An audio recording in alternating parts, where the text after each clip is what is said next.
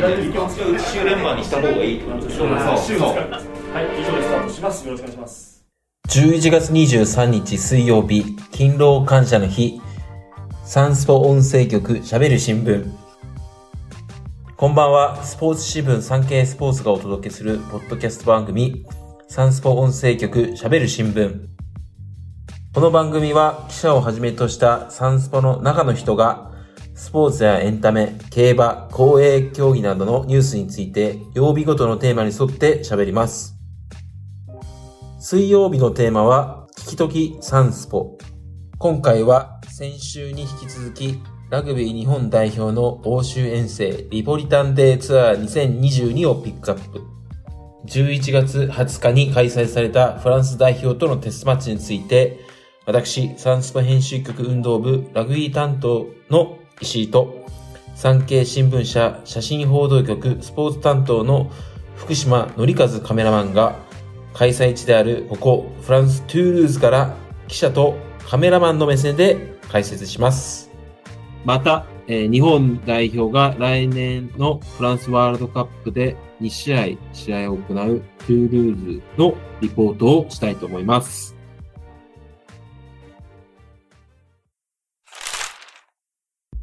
改めまして、福島カメラマン、今回はよろしくお願いします。よろしくお願いします。さて、本題に入る前に、福島さんはこの番組に出演する初めてということですので、まずはリスナーの皆さんに簡単な自己紹介をお願いいたします。えー私、福島は2015年入社で、入社から2年間はニュース担当として政治経済や事件事故など、えー様々なことを取材していました。えースポーツ担当になってからは、プロ野球の巨人を中心に取材をしていました。えーラグビー担当になったのは今年で3年目です。ありがとうございます。さて、今回は20日に行われたラグビー日本代表対フランス代表のテストマッチについての解説です。えー日本はフランスにですね、前半、まあ、17対35で敗れました。前半を3対21で折り返して、後半、えー、斉藤直人選手とフィフィタ選手がですね、えー早い段階にトライを上げたんですけれども、追い18点差にまた再び追い詰めたんですけれども、また、えーフランス代表の底力に、えー引き離されて敗れてしまいました。で、対戦成績は日本の1分け12敗と。まあ、来年のそのワールドカップの開催国を相手に、いいところを見せたっていうところも評価できますし、まあ、やっぱり世界のこの強さっていうところをこう痛感させられたっていう側面もあるんで、まあ、この来年の秋、初の4強入りを目指す中で、まあ、本当この収穫と課題というものがあったように思います。まあ、本当フランスというのは今もうワールドカップで準優勝過去3度やっていて、今のテストマッチも本当に13連勝。まあ、日本に勝って13連勝ということで本当にもう勢いもあるチームなんですけれども、まあ、そこに対してこう、まあ、いいところを見せたっていうところ、日本代表ですね。で、試合後、まあ、リーチ選手にお話を聞くと、その、接点とか、ブレイクダウン、まあ、ボールの争奪戦だったり、まあ、フランス代表と日本代表が体でぶつかり合うところ、そこのところで、こう、劣勢に立たされてしまったっていうのが、まあ、大きな範囲だったというふうに振り返っていました。まあ、そこを改善できれば、ある程度こう、スクラムハーフから速い球出しでテンポよくこう攻撃に移って、バックスにも展開して、日本の武器である速いスピードでトライを取りに行けるっていうところまでのイメージが、まあ、リーチ選手の中にあるからこそ、そこのフォワードのブレイクダウンであったり、接点っていうところをもっともっと強くしなきゃいけないんだなというふうに話していました。で、本当にこう、まあ、イングランド12日に行われて、フランス代表でっていう欧州遠征は2戦2敗でしたけれども、まず本当にこう、言って思ったのが、もう会場の雰囲気ですね。どうですかね、福島カメラマンスの会場の雰囲気っていうのは。どうでしたか？えーそうですね。すごく新鮮というか、まあ、ここ数年コロナで、えー日本で行うスポーツイベントの際には、感じられなかったような雰囲気というか、お客さんの声っていうのはもちろんですし、えーまあ、ちゃんとっていうんですかね、歌っていうのが会場全体から聞こえてきて、なんか僕自身も撮っててすごくなんか盛り上がってくるような、そういう雰囲気だったと思います。そうですよね。僕もあの前半かな？途中こうウェーブが、スタンドへウェーブが巻き起こってたんですけど、それを間近で見たのはもう本当にコロナの前だなぐらいですから、本当にこう、まあ、ヨーロッパはまコロナ時代が終わって、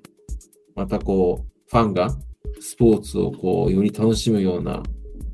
空気感っていうのがすごくこう伝わってきましたし、まあ、一方で、日本は完全アウェーだったので、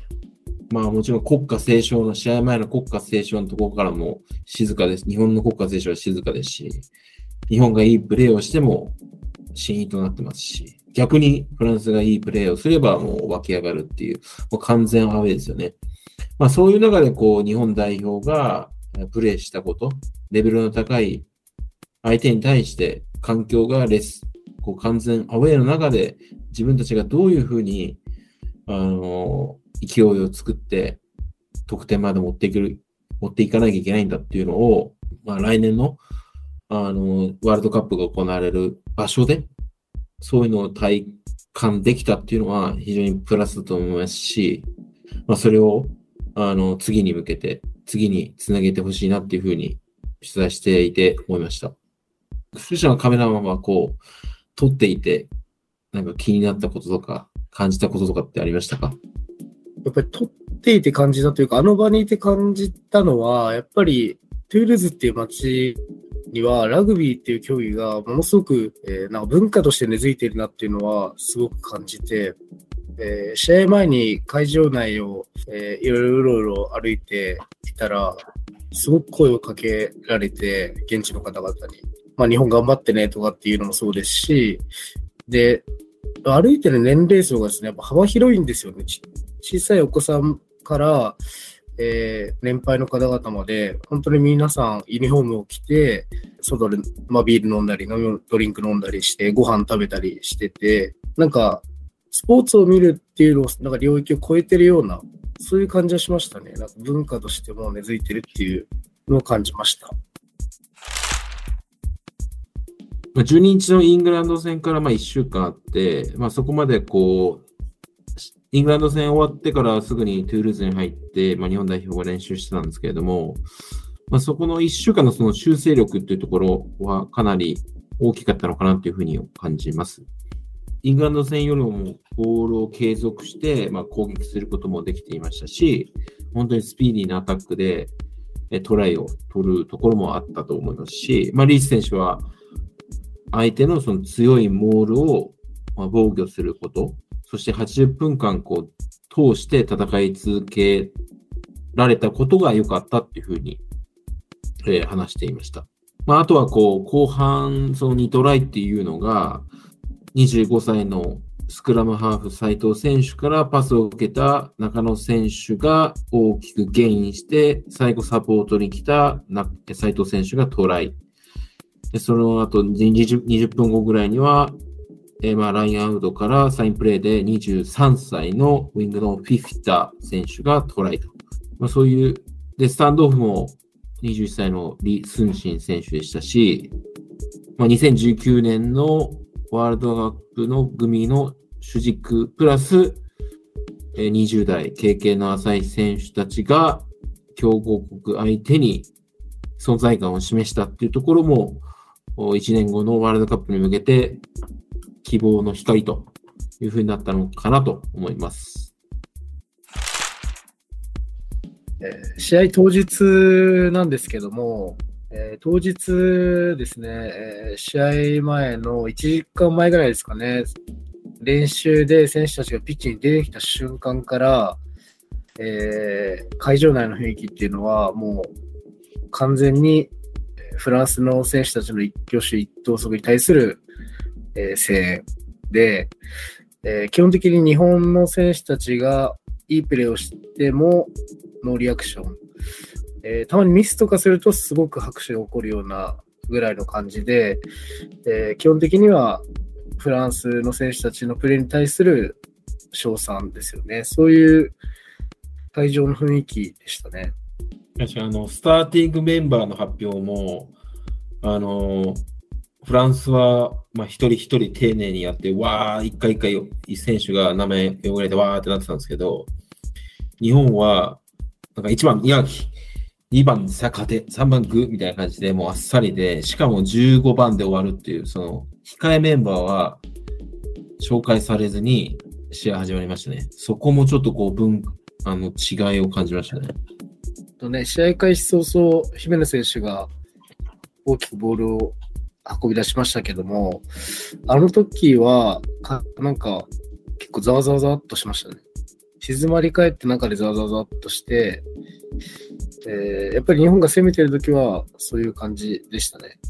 それは多分12日のイングランド戦も結構似ていて、まあ、基本的にはもう8万人を超えるトゥイッキラム選手のファンは自分たちのチームのイングランドに対しての一挙手一投足を見守る。そこに対して全応援をするっていう感じだったんで、まあ選手もね、自分、山沢選手だったかな。あの、自分たちを応援してもらってる気はしなかったみたいなことをおっしゃってましたけど、本当に選手もそういうふうに感じるぐらい、あの、完全アウェイっていう中で、っていうのがすごくこう伝わってきましたよね、現場にいると。まあ、ヨーロッパのお客さんの観戦方法っていうのは、えーそういった感じなんですけども、普段日本で、えー僕がフォトグラファーとして入って感じているのは、まあこれはいい悪いではなくて、例えば代表戦だったら、日本代表が攻めてる間も守ってる間も、えー応援が一定にされてる感じがして、そんな場内の歓声に起伏はあんまりないと思うんですよ、日本だと。ただヨーロッパだと、その起伏っていうのはすごく感じますね。まあそれがやっぱり日本の応援文化とヨーロッパの応援文化の違いなのかなっていうのは今回フランスに来てみて改めて感じました。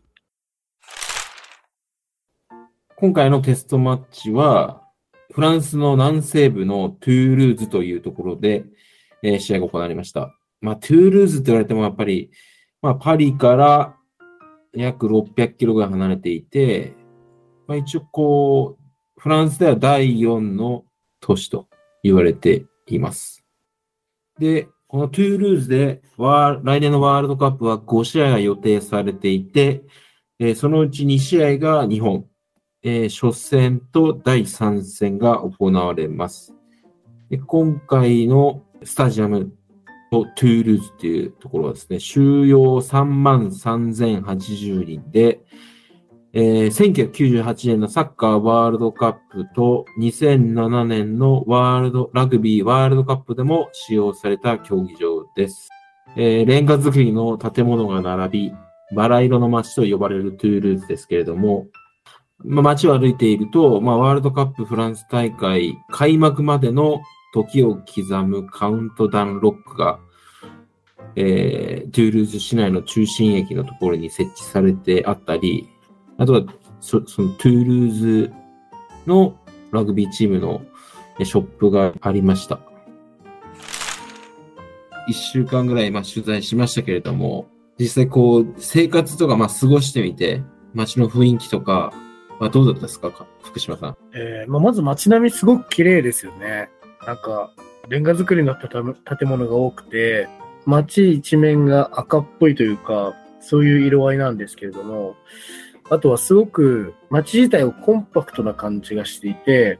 えーまあ、買い物とかもしやすいですし、生活しやすいんだろうなと思います。なんか、ガイドの方に聞いたら、年々、トゥルーズに、え移り住んでくる方も多いらしくて、フランスの中でも。なんかそれが、なんか納得できるような街だなって思いましたね。一週間ぐらいいて。けどなんか街の取材もこう、カメラ持って、あの、精力的に活動していたなっていうふうに僕はお印象を持ったんですけど、どういうところをこう、撮影したしていたんですか？やっぱり、えー赤レンガっていうのが一つキーワードになっていると思っていたので、えー、まあ、夕焼けとかとうまく絡められればいいなと思って、まあ、代表のこの練習がない時間帯だったり、試合がない日っていうのは、カメラを持って街を、まあ、うろうろしたいなっていうので歩いてました。大体このトゥールーズの、まあ、市内、まあ、中心部と言われるところから、まあ、今回試合が行われたスタジアムっていうのは、まあ、歩いて大体4キロぐらいなんですけど、あそこをずっと歩いていくとですね、まあさまあ、日本とヨーロッパっていう、あのもう絶対的なその空気感とか風景っていうのは、まあ、あるとした上でお話しするんですけども、まず僕はその地上に、まあ、地下鉄で駅降りて地上に上がった時に、まあ、非常にこう表参道の感じとか原宿とかあの辺の感じが、まあ、しましたね。まあ、おしゃれだなっていう単純に。で、まあ、スタジアム向けて歩いていくと、こう最初こう、表参道だなと思ったんで、まあそう考えると、まあ秩父宮、宮の雰囲気出てくるのかなっていうふうにまあ思ってたんですけど、まあやっぱりそういう雰囲気もまあ、あるいはあったんですけど、まあ半分ぐらいまあ歩いていくと、ちょっとこう公園とかです。まあそういうのが増えてきて、こうのどかさみたいなのが出てきたんですね。そうすると僕は次に思い浮かんだのが、あの、熊谷ラグビー場なんですね。熊谷文化公園内にある熊谷ラグビー場。まあ、そういうところも、こう、少しこう、垣間見えたっていうのがあって、まあ、その辺の融合が、トゥールーズにあるのかなっていうふうには感じました。なんかあれですよね、普段僕らがよく行くような土地に若干似てるところが多々あって、それもあってなんかいろんな街が合わさってる感じがして、なんかコンパクトでいいなっていうのは感じましたね。いろんな側面が見れる街だなって。そうですね。先ほどですね、街のコンパクトさについて話したんですけれども、えー街の中心はキャピトル広場っていうのがあって、そこからですね、もう一日、まあ、半日ですかね、半日歩けばほとんどもう街の主要なところを歩き回れるかなっていうぐらいのコンパクトさで、まあ観光で行かれる方もですね、何日間か滞在すれば、もう街のことはほとんど、なんか頭に、道とかを頭に入れられるぐらいのコンパクトさかなと思います。食事はどうでしたか？食事、やっぱりフランス、パン美味しいですね。なんかちょっとしたパン屋さん。えっと、ちょっとしたパン屋さんっていうか、本当に何気ない街のパン屋さんなんですけど、まあ、大体相場はクロワッサンが1.5ユーロとか、それぐらいなんですけど、クロワッサン本当にどこで食べても美味しいですね。パン屋があると嬉しくなって入っちゃうような感じでしたね。僕もまあ基本的にはフランス料理を中心に食べてたんですけど、まあちょっとやっぱりロンドンから遠征だったので、ちょっとこう、お米というか日本人、アジア系のご飯も食べよう、食べたいなと思って、まあ街のいろりという日本食屋さんも行きましたし、あ中華料理屋は福島カメラマンと一緒に行きました。で、その時はチャーハンと、あと麻婆豆腐と餃子、餃子、などなど頼んだんですけど、ちょっとあの、麻婆豆腐が出てきた瞬間に僕はちょっともういいやと思っちゃったんですよね。初めて見ましたね。福島カメラどうでしたか主に麻婆豆腐僕が担当しましたけれども、石井さんが一切手をつけないので、あの、すごく、なんていうんですかね、日本でいう、あの、えー、粘り気というんですかね、とろみか。とろみが一切ない、もう液体状で、で、まあ、上にピータンがたくさん乗っていたんですけれども、まず驚いたのは、冷たいっていうこと、そして、ちょっと味が甘い。最初、一口目はびっくりしましたけど、僕はなんか、これはこれでありかなと思ってちょっと食べたら、石井さん全く手つけないから、ほぼ僕が食べました。そんなこともありましたね。でまあけど全体的にあの、食事っていうのは、あの、美味しかったです。で、店員さんも本当に優しいですし、まあ基本的にはフランス語で来るんですけど、まあこっちがちょっとまあ、英語で話しかけると、まあそこに対応してくれますし、本当にあの、わからないときはもう日本語でリアクション取ったり、まあ表情ですよね。ボディーランゲージで表現すれば、相手はやっぱりあの、分かってくれるっていうのは、まあ僕はあんまり英語とかできないんで、まあちょっと気持ちで、あの、伝えたっていうところもやっぱりこう、トゥールーズの良さというか、まあ安心安全な街なのかなっていうふうに思いましたね。まあ、ただ夜、夜は結構うるさいです。もう本当あの飲んでる人たちが結構いたんで、ちょっとまあ前半戦はちょっと時差ボケで、あの、早めに寝ることもあったんですけど、ちょっと外がうるさくて途中で起きちゃうっていうハプニングですね。もうちょっとありましたけど、まあ、けど、もう本当に総合的にあの素晴らしい街だというふうに感じましたよね、福島さん。はい。すごく素晴らしい街だなと思います。やっぱりカメラマン目線で言うと、機材非常にたくさん運びますんで、常にやっぱり海外での取材っていうのは警戒していますけれども、えー、やっぱりパリほどの怖さはないというか、まあ、もちろんその警戒は日々毎日してますけれども、そこまでですね、なんか常に見張ってないとみたいのはないかなと思います。パリはやっぱりもう常にもう警戒してましたけれど、なんかトゥールーズはなんか流れてる空気がなんか穏やかな感じがして、えー、なんか日本人で分かるとすごい話しかけてもくれますし、他の都市に比べたらなんか大丈夫そうかなっていうのを感じましたね。まあ来年あのワールドカップで日本がね、2試合、トゥールーズで試合あるので、ぜひ会場まで足を運んで観戦して、街も足を運んで観戦してもらえたら、きっとトゥールーズという街も好きになって満足されると、僕ら一週間滞在して感じたので、ぜひ味わってもらえたらなと思います。えー、フランス戦で秋のツアーが、日本代表の秋のツアーが終わりました。で、今回はですね、9月5日の国内合宿からですね、まあ、一時解散なども含めて、まあ、オーストラリア A の強化試合3戦、まあ、1勝2敗ですね。と、あとテストマッチを3試合。まあ、それを、まあ、だから60日間以上はこう合宿をしながら、で、まあ、6試合、試合をしながらっていうところで、えー、日本代表強化を図ってきました。で、まあ、ジェイミー・ジョセフヘッドコーチはですね、この秋の活動期間を、ベースキャンプという表現でですね、あの、テーマとしてやっていました。まあ練習内容を、まあ、ゲームで出せるかっていうところを重要視の一つとしていて、まあ出せる部分もあったっていうところは自信になったと思うし、まあ出せなかった部分っていうのは、まあ来年のワールドカップに向けた課題っていうところになると思います。で、まあ、ヘッドコーチもおっしゃってましたけれども、やっぱりそのイングランドとかフランスっていう、こう、まあ、強豪、ティア1と呼ばれる強豪国に対しては、本当に一つのミス、一つの判断ミスっていうのが、もうピンチを招いて、まあ、失点につながってしまうっていうところもあるので、しっかりその80分間通してこう、一貫性を持ってプレーする。そして勢いを持ってチャンスが生まれた時に、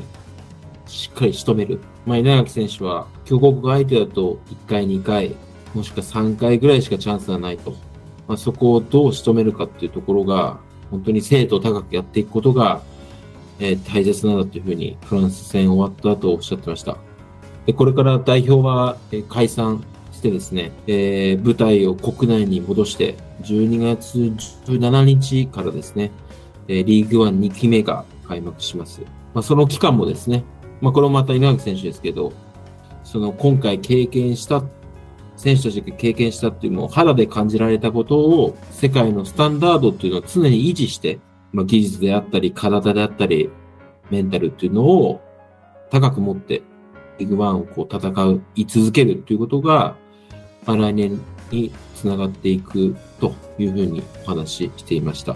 福島カメラマンはどうですか？その来年に向けてっていうところは。はい、やっぱり近くで、えー、撮影させてもらっていると、えー、選手たちがいかに精神的、肉体的に、え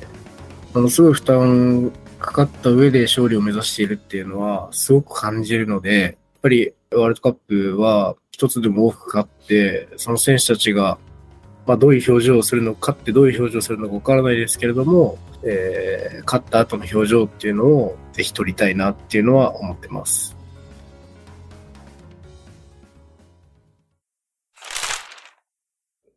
今回お届けした内容の関連記事は、産経電子版、産経スポーツまたは概要欄のサンスポウェブへのリンクからお読みいただけます。また、番組では皆様からのご意見、ご感想をお待ちしています。SNS に投稿する際は番組名、ハッシュタグ、喋る新聞。喋るはひらがな、新聞は漢字。水曜日のテーマ名、ハッシュタグ、すべてカタカナで時サンスポをつけてください。SNS 以外からは概要欄の専用フォームからも送信可能です。毎週月水金曜日の午後5時頃より配信中、サンスポ音声局喋る新聞。あさって金曜日は耳よりサンスポ。サンスポ紙面に掲載された1週間の記事から音声局がピックアップした耳寄りなニュースをお届けします。週を明けて月曜日はなるほどサンスポ。今週末ついに決定、サンスポの顔を決める新人グラドル発掘オーディション。4代目サンスポ55クイーンオーディションの受賞者が早速この番組に登場。自己紹介から今後の意気込みまでフレッシュさいっぱいでお届けします。そして来週も水曜日は聞きときサンスポ FIFA ワールドカップカタール2022特集第2弾日本代表対ドイツ、コスタリカ戦の振り返りや配信の2日後にあるスペイン戦の見解を現地カタールより取材中の記者とカメラマンが解説します。さらに、この回ではリスナーの皆様からの質問に記者やカメラマンがお答えする企画を実施いたします。ドイツ戦やコスタリカ戦などワールドカップについて取材陣目線で話を聞いてみたいと思ったことを質問としてぜひお寄せください。質問方法は今回の概要欄に掲載されたサンスポ音声局のツイッターなどからご確認ください。お待ちしています。それではまた、あさって金曜日午後5時頃にお会いしましょう。今回はサンスポ編集局運動部ラグビー担当の CF みそしと産経新聞社写真報道局のカメラマン、福島のりかずでした。ありがとうございました。ありがとうございました。